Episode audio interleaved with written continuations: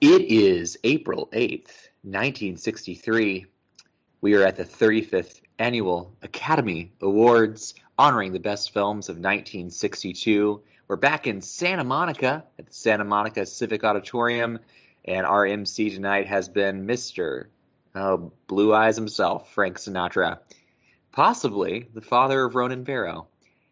And the winner of the big award tonight, the envelope, please. And the winner is Brrrt, Lawrence of Arabia. Oh my goodness. Oh my goodness. We've got Lawrence of Arabia. we've got David Lean back again. Again. That is, I mean, David Lean, um, you know, it's funny. His last name suggests that he might be stealth and Right. um, and just the meat. But no, no, no. David Lean is actually really more appropriately would be called David um, Bloated. Um, so true. I feel like okay, I honestly feel like the Academy only takes him seriously if his movies are over two and a half hours long. Is that that's wrong? what he learned. That's what he learned. He was making shorter movies in the 40s and um, early 50s, and in those movies would occasionally get like a Best Actress nomination, but he wasn't getting the big awards. And even though Summertime is just as solid as his later work, Brief Encounter, great movie. Even so, he had to double the running time in order for him to be taken seriously. He just had to, and he also apparently he has to only talk about war. he wins an Oscar for World War II and an Oscar for World War One. What do you know? We only, you know, the funny thing is, I, there's only three more David Lean movies after Lawrence of Arabia. Isn't that wild? You know, three more. That's Yeah. true. And I had read that a reason because of that was because um, Ryan's daughter received some pretty scathing reviews, and it kind of, I think, messed with his confidence. And that's why it took him, what, 12 years after that to finally make a passage to India? Yeah, it took Um, a while. Um, uh, but even between, um, I mean, like after Lawrence of Arabia, it's three years, and then we get Doctor Zhivago, and then it's like five years, and you get Ryan's daughter.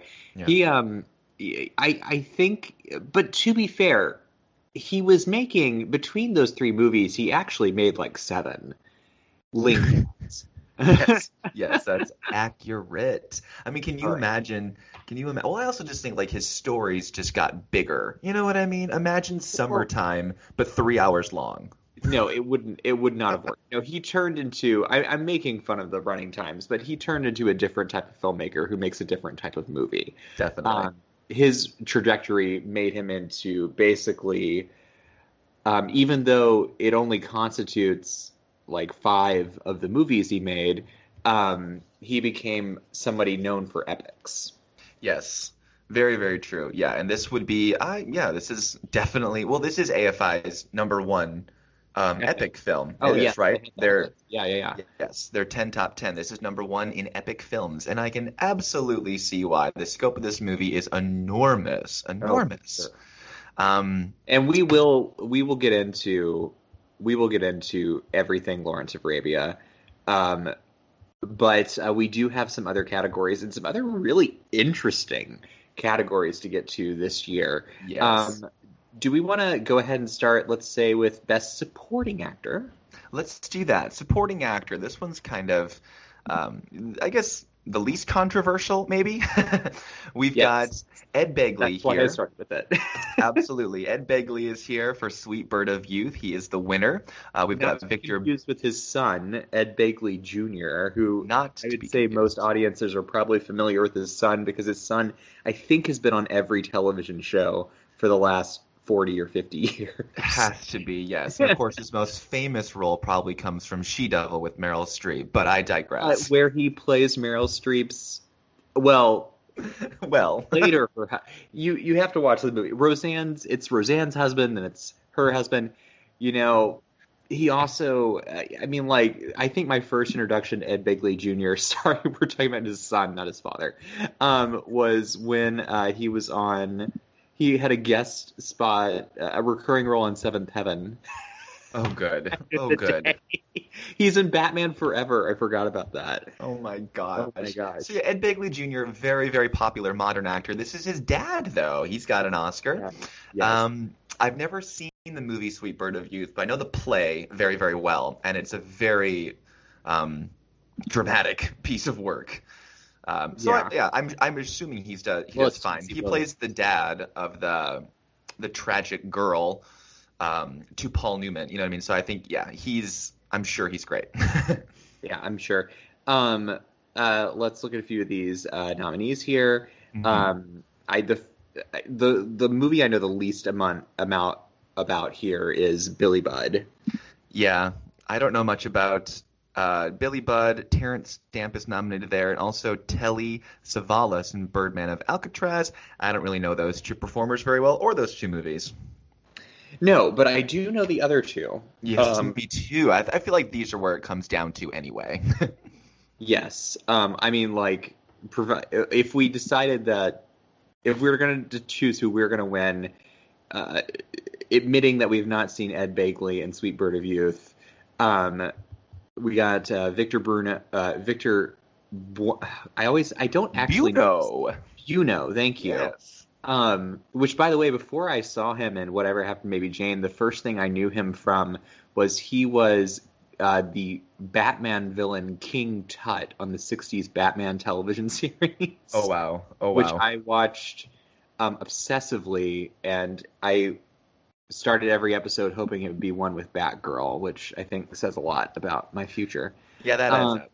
but uh um but he um he's he has a really fun role in whatever happened to baby jane uh if you haven't seen i don't know why anyone there it's so unlikely that anyone listening to this podcast hasn't seen whatever happened to baby jane because once they've signed on to this podcast they've already acknowledged they're getting into the gayest thing possible so it's 100%. hard to believe someone with gay pop culture knowledge, which is the audience for this for this podcast, would not have seen Baby Jane.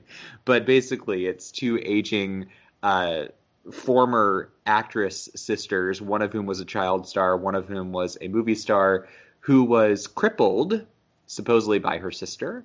Um, and her sister takes care of her, but she has never accepted the fact that she's grown older and still pretends that she's young baby Jane, as opposed to the older Jane. Uh, we'll get into that performance very soon. I have many things to say, but um, she tries to revive her career during the movie, and she uh, gets this guy uh, Edwin Flagg, is the name of the character, and he's uh, basically a grifter um, who's trying to take advantage of her and knows nothing about her.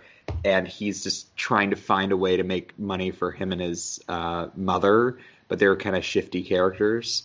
Um, and it's a fun little side story, and he's he's very good in this. And he was so good in this, in fact, that um, when they made the quasi the follow up, I wouldn't say sequel, Hush Hush Sweet Charlotte, they gave him uh, a plum role to start that movie too. Um, so anyway, uh, he's very very good. I don't know if it's like an Oscar situation, but he's great. Yeah, very much agreed. He really creates this fun character out of this. Essentially, he's the uh, the accompanist. Uh, he plays the piano for Mhm. Bette Davis when she's, as you said, reviving her career. And this is kind of a throwaway part, but he just makes it so fun. Mhm. Um, he really provides a lot of humor, I think, to this otherwise kind of nasty little film. But he really uh, does a great job at providing Don't that say humor. nasty like it's bad. but it is kind of it's kind of like a bad little film. I mean, it's good, but it's still kind of nasty. It's more like it's it's more like um, you know Janet if you're nasty. It's a much different. no, that's very true. nasty. I mean, I say I say the word nasty with the best connotation ever. it's just, it's just that though. It's very that. Um, then we have um, making his. Uh, is this his his American film debut? I maybe Yeah. am making that up. I'm Uh, not sure, honestly. I don't know. Uh, you know, I'm going to say it confidently now. Uh, Egyptian actor Omar Sharif. Um, is making his American film debut, his English language debut, um, in the movie Lawrence of Arabia, where uh, while he did not win this Oscar, he was um, nominated. He won Best Supporting Actor at the Globes, and he also won New Star of the Year at the Globes as well. Um, and from this point on, uh, basically Omar Sharif would spend uh, a lot of his time uh, in America and I and Europe making English language films, mm-hmm. um, and would be the star of David Lean's next movie. Um, and uh, Omar Sharif, um, I mean. Once again, let's first of all just give kudos to David Lean for uh, casting people ethnically appropriately. Oh, yeah. Yeah, well, for uh, the most part, we'll get into that a little bit later. there are uh, some questionable casting choices as well. Well, at least Omar Sharif, um, yes. actually being from the know, Middle East, yes, from the Middle East, um, uh, and Omar Sharif is um, is I mean he's he's wonderful. He's one he's I I guess the most important supporting part of the film. Yeah, you know, and um, and I, I, again, I don't know if it's a win, but I think he's a, he's really good in the movie. Yeah, I was kind of thinking the same thing after watching the film for the first time. I watched it for the first time this last week. Uh, he's great. He is definitely the leading supporting um, character to Peter O'Toole. He's kind of the the man that bridges the gap between uh, Lawrence and the Arabian tribes who are revolting against the Turks. He's kind of that bridge between them to help the war continue. And he's really, really good. I think for most of the film, he just plays the sidekick character, occasionally having some funny one liners. Um, but it's at the end when things fall apart uh, at the Arabian Council with Lawrence that he decides to leave because it seems pointless now. And that's where he kind of has, I think, his most uh, cinematic moment, probably his best acting moment in the film when he finally um, addresses his love for Lawrence. I don't know if it's like a sexual love or if it's just like a love because of what he stands for.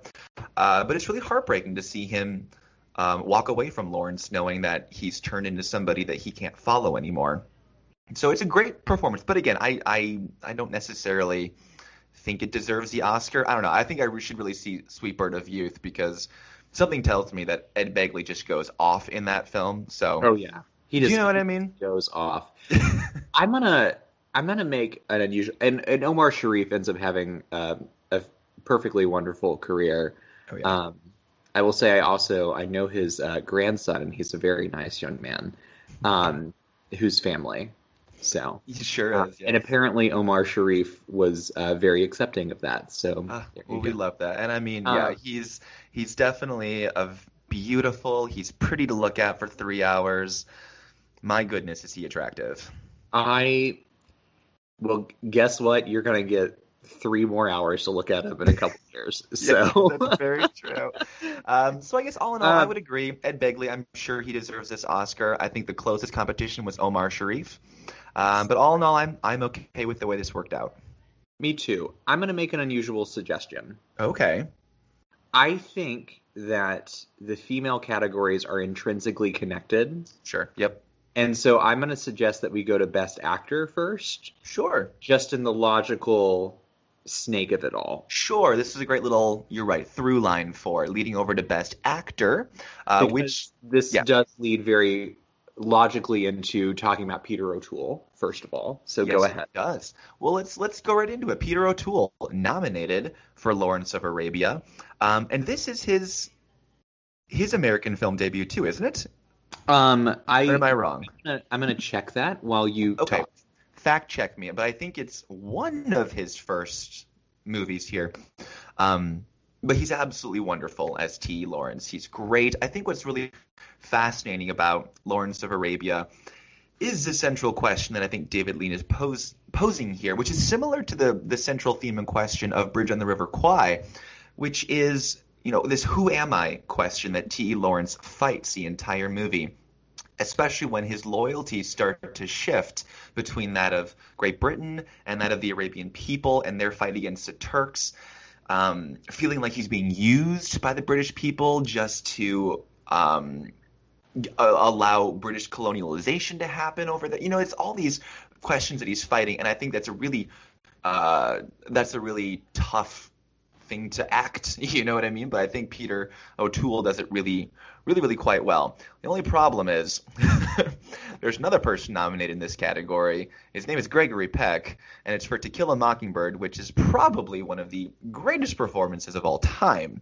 Uh, and yeah, in my humble opinion, really doesn't really compare to Peter O'Toole. Uh, Gregory Peck and To Kill a Mockingbird. There's no one else who's going to win this Oscar. There can be no one else. What do you I, say to that?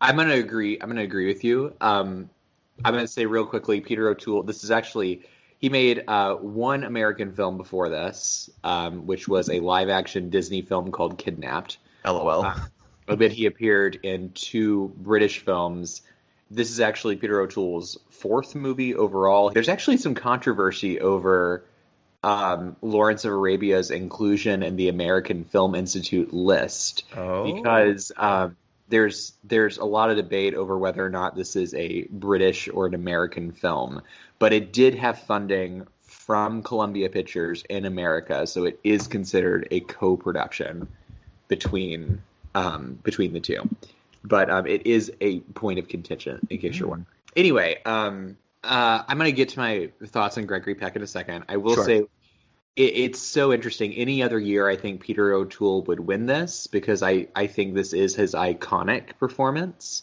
Um, maybe not his best performance, but definitely his iconic performance. We are going to get to more, a lot more Peter O'Toole performances in the future. He was nominated eight times, I believe, mm.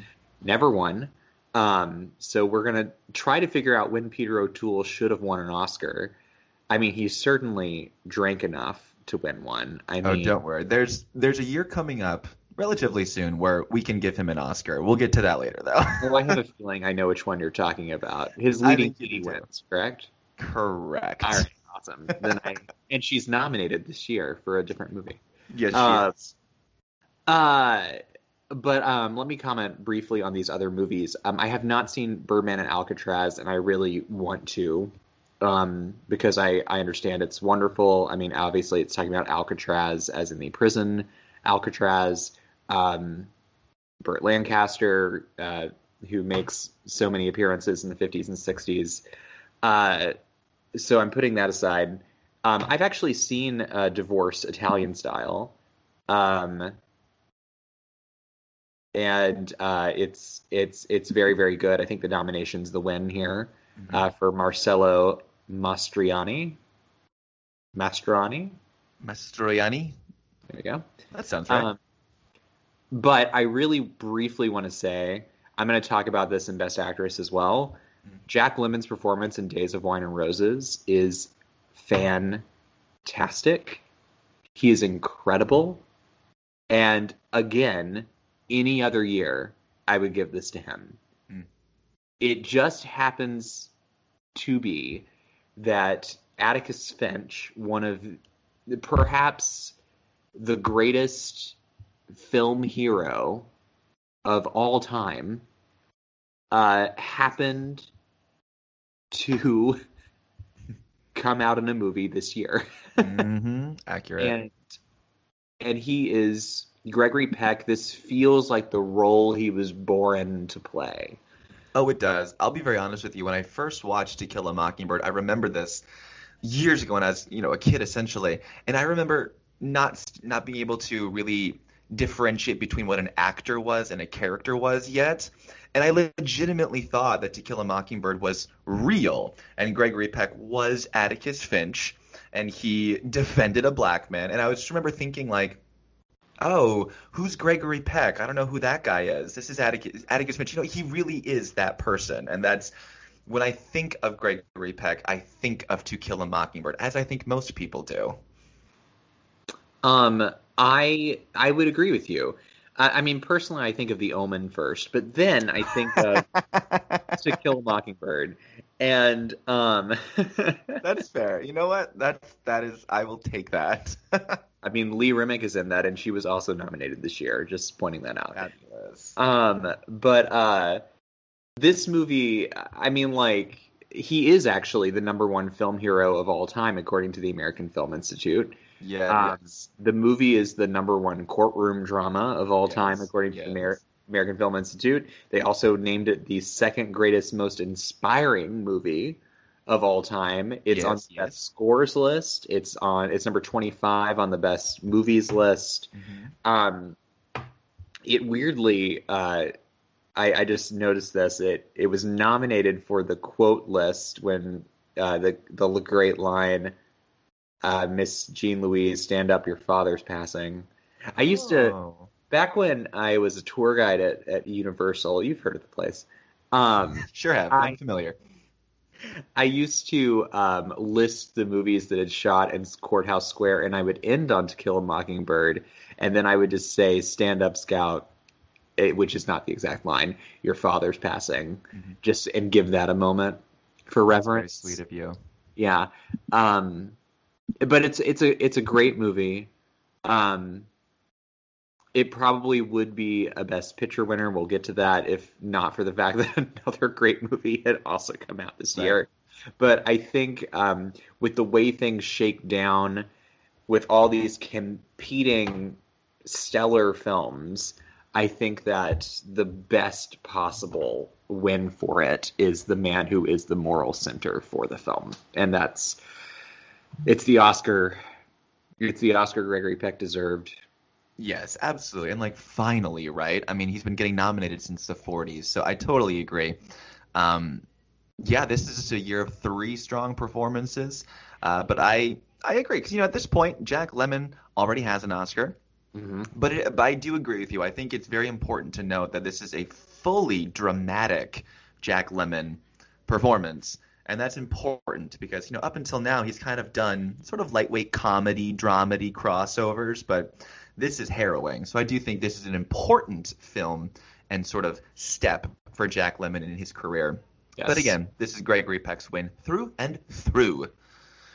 Shall we shall we venture over to the ladies? now I'm not saying that I prefer to talk about women. Um, but but unless the men in discussion are are crushes of mine, I prefer to talk about women. And um, fair. I love both the supporting actress and actress category this year so much. hmm I can't even tell you. Um, first off, supporting actress. Um, we have two um, minors nominated for best supporting actress, which is um, n- you know never happens. Um, Mary Badham gets her nomination for playing Scout in To Kill a Mockingbird. Uh, she didn't have a very long uh, acting career. Pretty much, Scout is the highlight. Um, but of course, she embodies Scout. She's a great little child actress in the film. Um, I, I think it's funny. I the two young girls who are nominated in here are you could argue in both cases that they are the leads in the movie, or I would say Scout is basically the lead of the film. Mhm. Uh, she narrates the thing, and and um, uh, she's in most every scene. Oh yeah, definitely. So it's this. Uh, it's it's technically category fraud, but they just didn't nominate young people in lead roles at that point in time. Right. And as we'll see, the best actress category is stacked. So, um, anywho, uh, nominations the win in this case. Do you agree? I do agree with that. Yes. Um, she's wonderful for a child actor. She's about as good as it's gonna get, except for the other youngin. We'll get there. We'll get there. yes, we'll get there. Um, then we have um, Shirley Knight in Sweet Bird of Youth. Mhm. Um, really got to see this movie. Um, Yes. And she plays, oh man, and the character that she plays, who is Ed Begley's daughter, who Paul Newman essentially just leaves high and dry, it's super duper sad. So again, I can totally understand, like knowing the monologues that she has in this play, in this, uh, in the screenplay, I totally get it. Yes, but unfortunately, Miss Shirley Knight did not win No. for her. I mean, um, we also have uh, the last nomination for Thelma Ritter. Uh, I know. Wouldn't it just be great if she already had an Oscar at this point? I have a feeling that this is probably one of her better roles too. I gotta see Birdman and Alcatraz, but just based, I know she plays the mom Mm. of Burt Lancaster in this movie, um, and, and just based on everything I've seen about this movie, is it it feels like something probably more akin to what her performance is, um, or at least in tonally film wise to uh, the Misfits. Um, you know, um, and I love seeing Thelma Ritter dropped into something that's more modern Right. tone, you know, because it really proves her versatility, and it's just really upsetting that Thelma Ritter, who I think is is the supporting actress of uh, the '50s and early '60s, just never wins an Oscar because she she deserved one. Yes, a hundred percent. But unfortunately, she's up against two performances that I think this category comes down to. I would agree. Uh, also her last nomination, even though her career would span many has spanned many decades since. Um, Angela Lansbury in The Manchurian Candidate as Mrs. Iselin. Mm.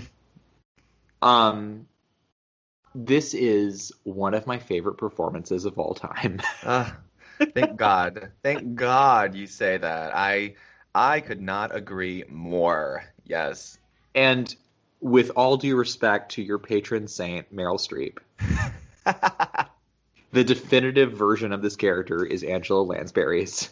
oh, far and away. No, far and away. It's yeah, there's no there's no contest. and she does. Angela Lansbury is so rotten, so evil, Nasty. nasty. It's delicious to watch, um, and also horrifying. And there is a moment that I think is one of the most disturbing moments in film history where you really question what her relationship or feelings toward her son are with something that goes on for a few seconds too long. Mm-hmm. It's a kiss. Spoiler, it's a kiss. It's so uncomfortable to watch. I'm just now realizing the Manchurian Candidate isn't nominated in other categories, and I'm very confused. Oh my gosh, no, listen, this is a problem that I have had for a very long time. Yeah, it, it was just so overlooked. I also think the Manchurian Candidate was just a little ahead of its time for Oh, 1962. it's good though. Do you know what I mean? I mean, Yeah. a huge crux of this and why I think Angela Lansbury is so nasty as the mother in this movie is she is straight up manipulating her son to become a killer. You know, Oh, she just God. Well, she has she has no feeling in it. She's a sociopath essentially. She is playing a a sociopath with a lot of power and it's terrifying because it's Angela Lansbury. Like this is Mrs. Potts and she looks sweet, you know what I mean? But what she does in this movie, you know, actions speak louder than words, and what she does in this movie, she is the worst mother, one of the worst mothers on screen for sure. she's only how old is she when she makes this movie? Um, she's only 37 Mhm. when oh she makes God. this film. but she's playing a woman in her 50s or or so, 50 to 60. Um, the guy who plays her son's only three years younger than she is in the film. Um, and she is just. I have problems putting words to how much I love her performance, but she's just absolutely incredible. The movie itself is also incredible. It is about um, indoctrination and um, uh, political um, uh, behind the scenes war games um, and brainwashing. Um, and there's so many great little shots contained therein. It's it's John Frankenheimer, who's a really dark, wonderful director. Um, and you got Frank Sinatra in it, our host Frank Sinatra. You got um, Laurence Harvey plays uh, her her son, um, and you got Janet Leigh um, who just randomly pops up in great movies all the time. Um, and there's also like a whole, you know, there's a whole sub theory on the film where where Janet Leigh is just a, a figment of Frank Sinatra's imagination hmm because of the way that you don't see her interact with other people besides him, Right. which There's is a- such an interesting. That Yeah. is so interesting. There's a lot of kind of lore, yeah, sort of around uh, the movie, which, yeah, I agree. I think it deserved a lot more love than the Academy gave it, and I also think it's since 1962, it's gone on to get you know a classic movie status and so much more respect nowadays. Um, but sadly, sadly.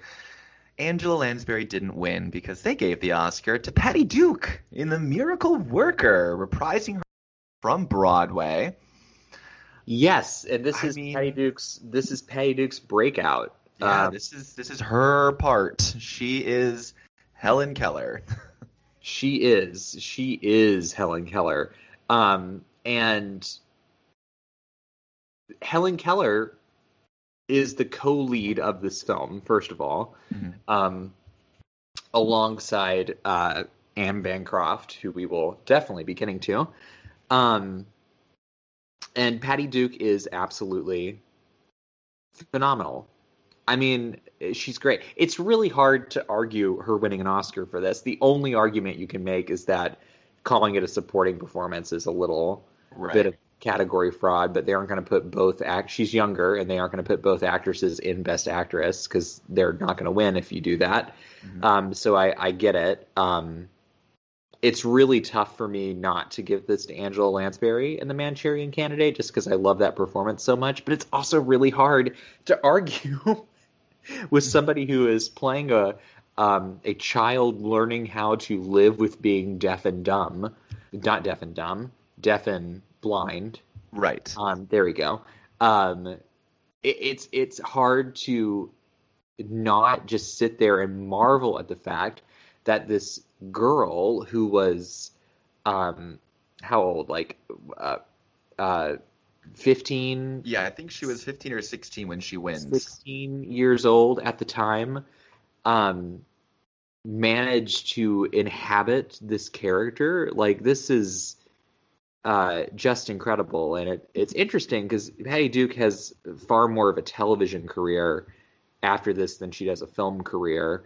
Um the only really big movie that she makes after this is uh, Valley of the Dolls. Right. um, uh, which is more of a notorious movie than it is a. Uh, it's a camp classic more than anything else.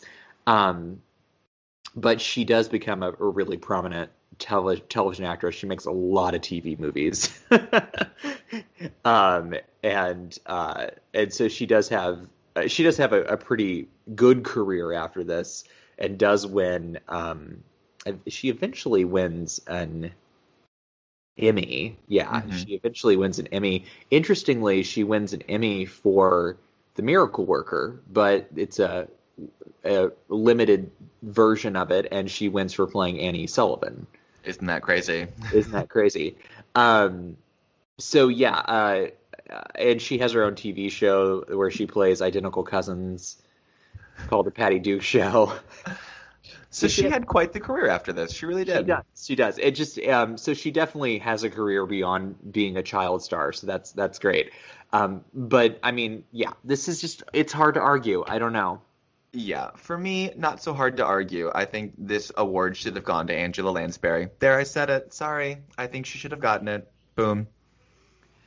I'm not mad at it. I mean, like, it's it's who historically speaking, I think Angela Lansbury deserves the Oscar. Also, Angela Lansbury loses so much at award ceremonies. I don't know if you knew this, but she's the all-time Emmy loser of of all time. I'm not kidding. She um she was nominated for every season of Murder She Wrote. sure. She never won. Wow. Wow, wow, wow, wow, She's wow. also been nominated for let's see, one, two, three, four, five, six other Emmys. So that's um, 18 total. She has never won. Crazy. How awful is that? awful. But the Tony Awards is a different story. She has plenty of Tony Awards, so I think she... Well, but still, we we could be in a situation where we have somebody who has a BAFTA, uh, not a BAFTA, an EGOT. there we go. or she might have a BAFTA. She might. Who knows? Uh, she is British, but I think she's lived here for a long time. Yeah. Um, but uh, uh, no, she does have five Tonys. You are right. Yes. So I suppose that that does make up for it. She was nominated for a Grammy, so she for Beauty of the Beast, she was nominated. Oh, sure. That makes sense. She's close. She definitely could be an EGOT winner. I think alas, she's 95 now, so unless she has some big old tricks up her sleeve, I don't know if she's going to be working that hard. maybe not. Um, maybe not. I would love for her to at least get an Emmy, but she did get an honorary Oscar, so True. that is right. there is that. Okay, There is right, that. sorry. Okay, so that's our opinion on supporting actress. Let's get to the big category. Let's By that I mean best actress. leading actress. We've got we've got of course a couple of return nominees who I don't think really stood a chance. Katharine Hepburn is here for Long Day's Journey into Night. A really great performance, but still a kind of a stagey one. Uh, same with Geraldine Page, Sweet Bird of Youth. Again, we've talked about this um, from Broadway. Again, they're sort of nominating a great actress, not necessarily a great movie, though. And Uh, then Lee Remick, I will say, once again, I just want to tell everyone: watch Days and Wine and Ro- of Wine and Roses. It'll probably make you sober because it is a harrowing Mhm. movie by Blake Edwards about alcoholism. Um, and, but Lee Remick is is a great actress, and this movie really proves why she's a great actress. Was not going to win. true. Yeah, it's true. Yeah, but I think you're right though. In any other year, I I can see an argument for Katharine Hepburn winning. I can see an argument for Lee Remick winning. These are powerhouse performances. It just so happens that there are two others that I think it really comes down to between Bette Davis for Baby Jane and Anne Bancroft, The Miracle Worker. now, if any of you guys listening have seen or heard of Feud um, with Bette and Joan, I'm sure everyone knows the story behind whatever happened to Baby Jane, even if the facts are wrong or right, whatever you believe. Uh, there was undoubtedly a feud between Bette Davis and Joan Crawford when it came to Oscar night. Yes. Uh, yes, we can at least agree on that. Joan Crawford, obviously devastated. She did not receive an Academy Award nomination, um, petitioned against Bette Davis to win, and made sure that she was there to present the Best Director Oscar and also to accept the Best Actress Oscar if Bette Davis did not win. Um, I love that kind of drama. I think that's so fabulous. And and it Uh, worked. Joan Crawford walked away with way more press than anybody else that night. And she, might I say, to her credit, she looked fabulous. Fabulous. Like she has um like kind of gray streaks in her hair and she's wearing this shimmery silver dress um, with this great necklace and uh, she just looks probably the best she looked in the last decade or so of her um, public life Mhm. uh, she she looks incredible and uh, it's hard not to enjoy the drama of the moment of Anne Bancroft's name being called and Joan coming out to accept the Oscar. Apparently, as depicted in Feud, Bette Davis was um, backstage because she had just presented something, Yeah. and um, Joan had to walk past Bette to get onto the stage. We love that. We love that kind of drama. Um, and I think there is a bit of an argument here. You know, you're going to nominate Bette Davis for Baby Jane. Why not nominate Joan Crawford? The two really do kind of go hand in hand. Bette obviously has some more showy, uh, the showier performance. But it should be noted that Joan Crawford is just as good in Baby Jane. Um, she's just as effective, I think. I think that part of the issue is going back to the stacked category. Mhm. Um, I think because you have such heavy hitting performances, I mean, it's it like what Joan Crawford does in Baby Jane is great, but then you look and you see the difficulty and physicality required of Lee Remick in Days of Wine and Roses, of Anne Bancroft in The Miracle Worker, um, of the sheer breadth of dialogue Katharine Hepburn has to get through in Long Day's Journey into Night, and it's very difficult to stack Joan Crawford in a list with these performances. And what Bette Davis does in Baby Jane, which I think is one of the reasons why it's such a great performance, is I think that she really transcends the material. Mm. I think that Baby Jane is a good movie, but I it is pulpy, it is um, campy, and it could very easily, with the wrong performers, just be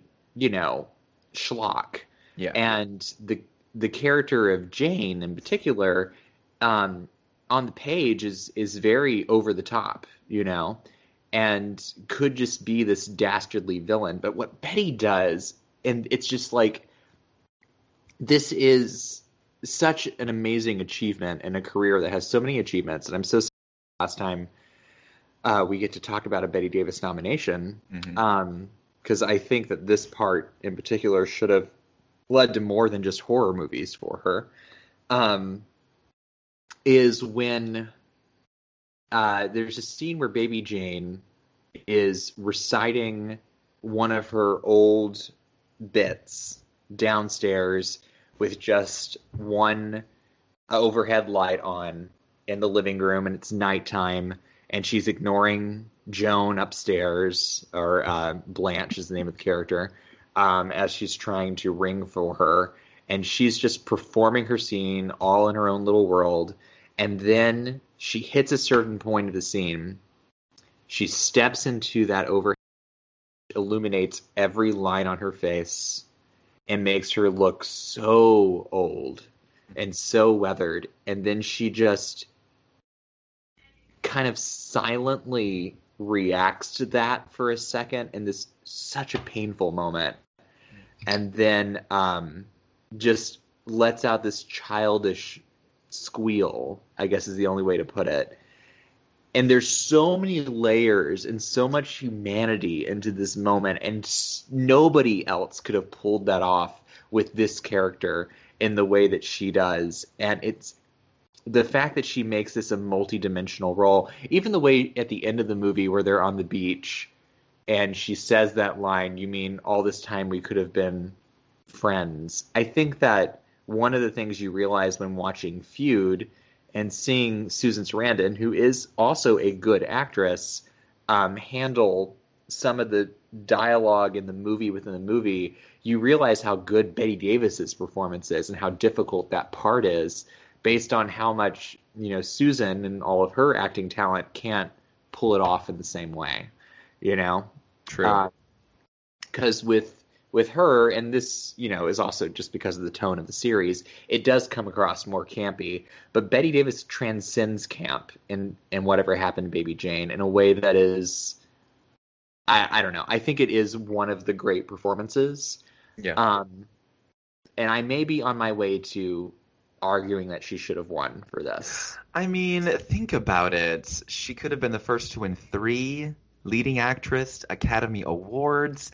I like it too. I like I like thinking about her win, but I have to think that the reason she doesn't is because this is a more genre film. This is technically Horror. I guess a horror film, Yeah. you know, and you think about what the Academy thinks of horror today. They're kind of just sort of coming around to Yeah. accepting and acknowledging horror as a legitimate genre of film um, with prestige.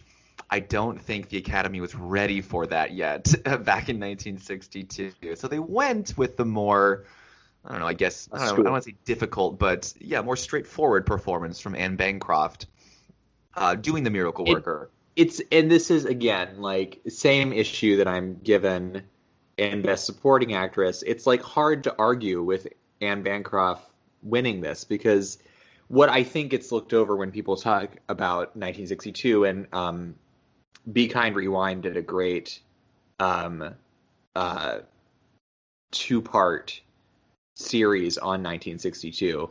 And one thing that she points out is that this is a great performance from Anne Bancroft, and Anne Bancroft, you know, who had also played this on the stage. hmm Um, yeah, I mean, like it's such the Miracle Worker is such a difficult acting assignment. Oh my Uh, gosh! I mean, the whole scene. acting Yes. assignment. Yes, a hugely physical acting assignment. The whole scene when they're at the dinner table and she's trying to get um, Helen Keller, Patty Duke, to eat properly, and it's just uh, it's, it's essentially assault, just over and over again, putting her back on the chair, picking her up again, forcing her to use utensils, picking her up again. You know, she has these tantrums, and um, Annie Sullivan, Anne Bancroft, has to just work through it, and you, it just looks exhausting. And if you read interviews and articles about this movie, it was exhausting. You know, Anne Bancroft was about ready to drop after doing this movie, take after take after take. It's this is a very physically and emotionally demanding performance from Anne Bancroft. So I agree with you. It is hard to take this Oscar away from her because I do Yeah. think Anne Bancroft is one of our great actresses, and I do think she deserves an Academy Award. That said, the one thing I will argue for Bette Davis winning here is we do have several other opportunities to give Anne Bancroft an Oscar, including um, in a few years when she's nominated for um, uh, when Katharine Hepburn wins an Oscar that we may debate. Right. And she um, is nominated for an iconic performance in a, an iconic film. oh yes. Performance might be called supporting. I don't know. I know. was gonna say yes. Um, We're talking about the graduate here. Yes, absolutely. It's that's she- also category fraud debatability. Yes. but I mean, her leg ends up being a supporting actress in the movie all of its own. So I mean, there's a there are other opportunities to get Anne Bancroft an Oscar, and there are no other opportunities to get Bette Davis a third Oscar. I Um, And just to wrap up my Bette Davis obsession into a neat little bow, Bette Davis probably shouldn't have won for Dangerous. Definitely should have won for Jezebel. mm, She should have won for The Little Foxes. mm, She should have won for All About Eve. mm. And she should have won for Baby Jane. That's my. And then she could have had four, and then And she then she could have had four, which would have matched. Miss Hepburn. Unless we take some more away from Miss Hepburn, but we'll see. We'll see what our tally comes to when we're done with this podcast. we'll see what happens. I do love Katharine Hepburn, and I do think she's a great actress. I just want, I just want Bette Davis to have that record. Yeah, this is a very challenging year for Best Actress. I I agree with you. I love Bette Davis here as well. I think uh you know what? I think if we're going to do I'm going to keep things the way they are for now. Maybe when we get to the graduate, I'll be able to be like, no, absolutely. You know what I mean? But as of right now, this still just kind of feels right to me. Okay, well, you know, you do you, and we'll no shade, no shade. we'll just move on to, we'll just move on to director and picture, um, which are are fairly closely aligned. Well, no, there's there's they have three in common. Mhm. Um, the mirror. Oh no, goodness, there's so many differences here. Okay, so in picture, The Longest Day, The Music Man, and Mutiny on the Bounty are all nominated. In director, Frank Perry was nominated for David and Lisa. Pietro Germi was nominated for Divorce Italian Style, and um, Art and Mhm. uh, Arthur Penn. Arthur Penn was nominated for uh, The Miracle Worker. Um, so there's three movies nominated in Best Director that are not nominated in Best Picture, which is very unusual. yeah, that is quite a, a difference. Yeah. Um, I just based on what I have seen of these films, the only Best Picture nominee I haven't seen is the remake of Mutiny on the Bounty. Mhm. Um, but I would say that what's the Miracle Worker should probably be in Best Picture. Um, I would also say the Manchurian Candidate not being in either category is ridiculous. Mm-hmm. Um, uh, but I have not seen David and Lisa and Divorce. I have seen Divorce Italian Style, and it's good. I don't think it's the best picture film. Um, so I would change. I would change those things. Definitely, yeah, yeah. John Frankenheimer has got to be here for Best Director. It's really, really ridiculous that he's not. I agree. Um, do you think who do you think deserves Best Director more, Robert Mulligan for To Kill a Mockingbird or David Lean for Lawrence of Arabia? I have to go with Robert Mulligan for To Kill a Mockingbird. I, I like David Lean here. I don't think this is obviously this isn't a bad directorial effort. I just think that what David Lean accomplished with The Bridge on the River Kwai, though different subject matter, similar themes, uh, similar themes, and I think he's, uh, I I think he's more effective in The Bridge on the River Kwai. I don't know. I think there are parts of Lawrence of Arabia that do start to meander a little bit. Um, and To Kill a Mockingbird's pretty tight. That's one of the reasons. Yes, it's very tight, and I think it's one of the best book to film adaptations ever, ever. Um, to adapt a book like that into you know as tight a film as you just said as as they did, it's very very impressive. So I have to give this to Kill a Mockingbird. Uh, you know, I, I think it's a draw for me mm. um, because in one you're you're dealing with uh, the sheer technical brilliance um, of pulling off so many of these shots and and moments, and then on the other you're you're dealing with just a, a really well told, tight story, which I mean is part of the job of the director. So I don't, I don't know. Um, but uh, John Frankenheimer for the Manchurian Candidate. Honestly, so, yeah, anyway. I could, I would almost give him the Oscar if he were nominated here. I would probably give it to him. To be honest with you, yes, yes. Uh, in picture, we have some some interesting choices here. Uh, the longest day is um, also one of the longest cast list. Um, uh, pretty much um, every guy and his and his dad is in this movie. Um, it is uh, it is about D Day, um, and John Wayne's in it. Um, Henry Fonda's in it. Robert Mitchum, Robert Ryan, um, Mel Ferrer. Uh, uh, your favorite Richard Beymer from West Side Story. great, great, great. Sal Mineo, Roddy McDowall, Robert Wagner, um, it is just this stacked Don Adams uh, stacked cast with um, so many people. Oh, those were just the Americans. Uh, then there's Richard Burton and Sean Connery and um, literally, I mean, like the cast list is is huge, and um, the cast list, as I'm looking at it right now on Wikipedia, is divided up on American, British, French, and German soldiers.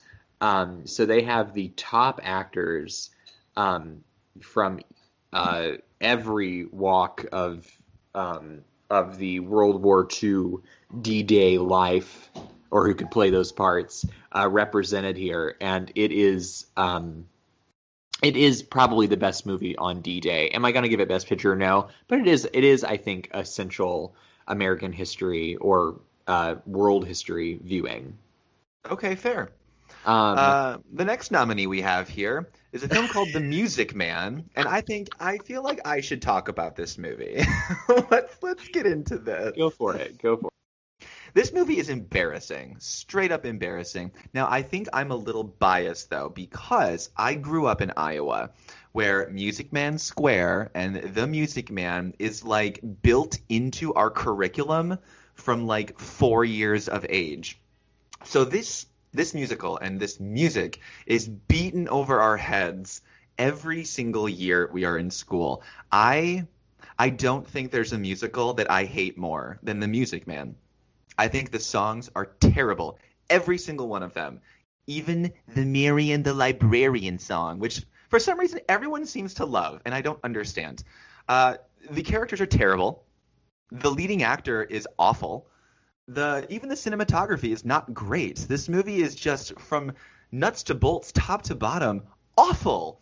Why is it nominated for Best Picture? Why? Is it just because it's it was the biggest musical of the year and they felt like they had to give another musical a nomination since West Side took the Best Picture honors last year? I don't know. For whatever reason, it ended up here, and the Manchurian Candidate did not. Yeah, no, the fact that Manchurian Candidate isn't nominated for Best Picture is really what this comes down to.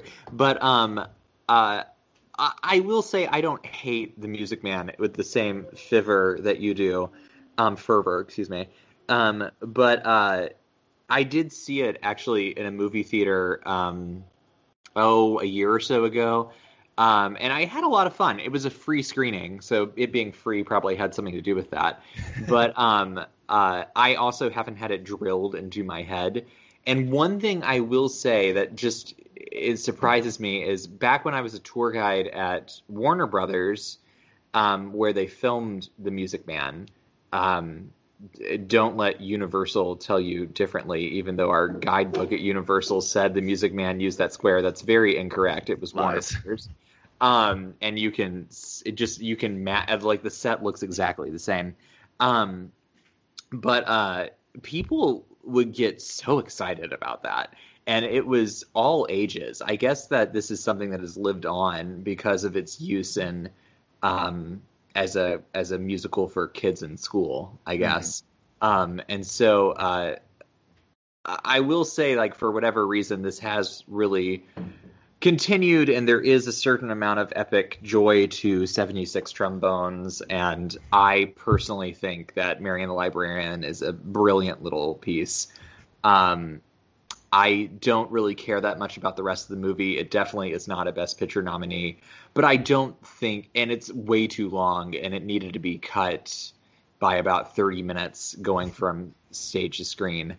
Um, all of those things said, I, I I also don't I don't hate the best actor in the way you do. I thought, or the leading actor. I I I don't mind Robert Preston. Um, oh lordy. I um, it's he's not a typical leading man, but he. I will say Robert Preston's later in a movie called Victor Victoria, Mhm. where he is very well cast um, as the main supporting actor in that film. Um, and I also like um, I like Shirley Jones in the movie as well. Um, and Ron Howard is in it as a little boy. Yes, he is. So um, little Ronnie Howard um, plays Shirley Yeah. Jones's little brother. Um, and you know Ron, as I have discussed, pro- have I discussed this before? I think that Ron and I are intrinsically connected um, because his dad's name was Rance. Um, his brother's name is Clint, which is my brother's name. oh wow. Um, yeah. So basically, You're Ron Howard. I am Howard. Uh, I consider myself an honorary Howard because of that. Um, so it's tough for me to just disparage the Music Man because I, I know. Um, also, one time when I was on the Warner Brothers lot giving a tour, I saw Ron Howard walking across the lot, and he was walking across and taking pictures of the plaques on the sides of the stages. Oh, and wow. I later like went back and was like, why was he at this one? Why was he at that one? And I realized like the Music Man was written on all the stages that he was taking photos of. So he was reminiscing from when he was a kid. Um, so I don't hate it. That's my big thing. But I completely agree with you. It should not be here. Um, Fair. As long as we can agree on that. no, I, I just don't hate it. That's that's my stipulation here. Um, this leads us um, to the showdown. to the showdown between Yeah. the two great movies. Um, I'm just going to give you my hot take. Please. I prefer To Kill a Mockingbird. I'm totally okay with Lawrence Arabia winning Best Picture. That is a hot take that I also share. I'm okay with Lawrence of Arabia winning as well. Uh, no, I'm not. No, I'm taking it back. I'm lying to you through my teeth. No, to kill him, it's To Kill a Mockingbird. To me, this is the best picture of 1962. But I, I also- I get it. I just I'm just saying I get it. Oh, okay. So you're not saying you agree with it? Well, I mean, I I I mean, like, if you're gonna sit down on Saturday afternoon, are you gonna pop in Lawrence of Arabia or To Kill a Mockingbird? You're gonna pop in To Kill a Mockingbird because you'll still have some day left when it's over. True. Lawrence of Arabia is is it the longest Best Picture winner? Um, Um, it's it's up might there. be. Uh, it might be. Yeah, it's like three and a half hours. It's it's it's in the same ballpark as Gone with the Wind and Ben Hur. Yes. Um, and but the the the thing that puts Lawrence of Arabia down for me is I feel like um, it's better than Ben Hur by a, a long way.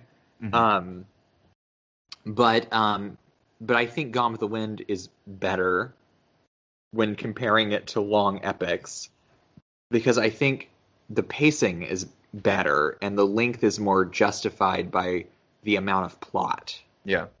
and character development. I think Lawrence of Arabia um, is a great movie that could be trimmed down. Yeah. I agree with that. That yes. said, there's also like there's that amazing cut when he blows out the um, when he blows out the match. hmm You know, there's there's all these interesting visual moments and editing moments in the film. It is an incredibly well told story. Um, it has a great cast. It, I mean, he is. This is his definitive iconic role. I mean, like it is. hmm I get it. It's a great movie. It's just not a movie I'm going to watch over and over again. I agree with you, and I think, yeah, I totally agree. Do you think it's because it's very like testosterone Like, are there women in this movie? Are there? I mean, really, I I do not gravitate towards testosterone movies. That is something I think we've both established about ourselves. Yes, and Um, also again we have Sir Alec Guinness being cast as an Arabian, which is offensive. We have that yet again. Yeah, that is the that is the uh, I had forgotten about that until you mentioned it. Mm-hmm. Um, that is the offensive moment. But there's also more so than a lot of movies at that time. There are also some appropriate casting Right. choices. Yes. you give a little, you take a little. Yeah. Yeah. No, I agree with you. I, yeah, I, I totally agree with that. This get is, it? And this is also, it should be noted, Lawrence of Arabia is director Steven Spielberg's favorite movie of all time. He calls it cinematic magic. And I think that's what you were getting into with the way you're talking about the editing and the cutting and the way things are staged in Lawrence of Arabia. David Lean really introduced a lot of filmmaking techniques and tricks, and he really figured a lot of stuff out in this movie, which made people think that it was magic what they were watching on the screen because they'd never seen these things before. So I it is a very important movie. Stunning. And I'll say occasionally they will play a 70 millimeter print here in LA when things are normal. Um, and if you ever get a chance to see it in 70 millimeter, it, it's it's just gorgeous. It's a it's a beautiful movie. Um, Yeah. it, it's hard to argue. It's hard to argue with it. Um, I just think To Kill a Mockingbird is a tighter, better movie. And once again, I'm going to say this: if the Manchurian Candidate was in this category, I would pick the Manchurian Candidate. I was just going to say, I think what we can actually agree on here is our best picture winner is the Manchurian candidate. I think that's what we can actually agree on. Yeah, no, the Manchurian Candidate is one of my favorite movies of all Mhm. time. Um, and I think it's one of the best movies ever made, and I think it's criminally underrated. Mhm. Um, because I mean, you never see the Manchurian Candidate. Um, it, it's not. It was in the 1998 uh, greatest movies list at number 67. It didn't make it into the 2007 edition, which is weird to me. Mm. Um, and I, it is one of the great movies. It's so. I mean, I. it's just so singular to me. Like, there's no other film like it, you know?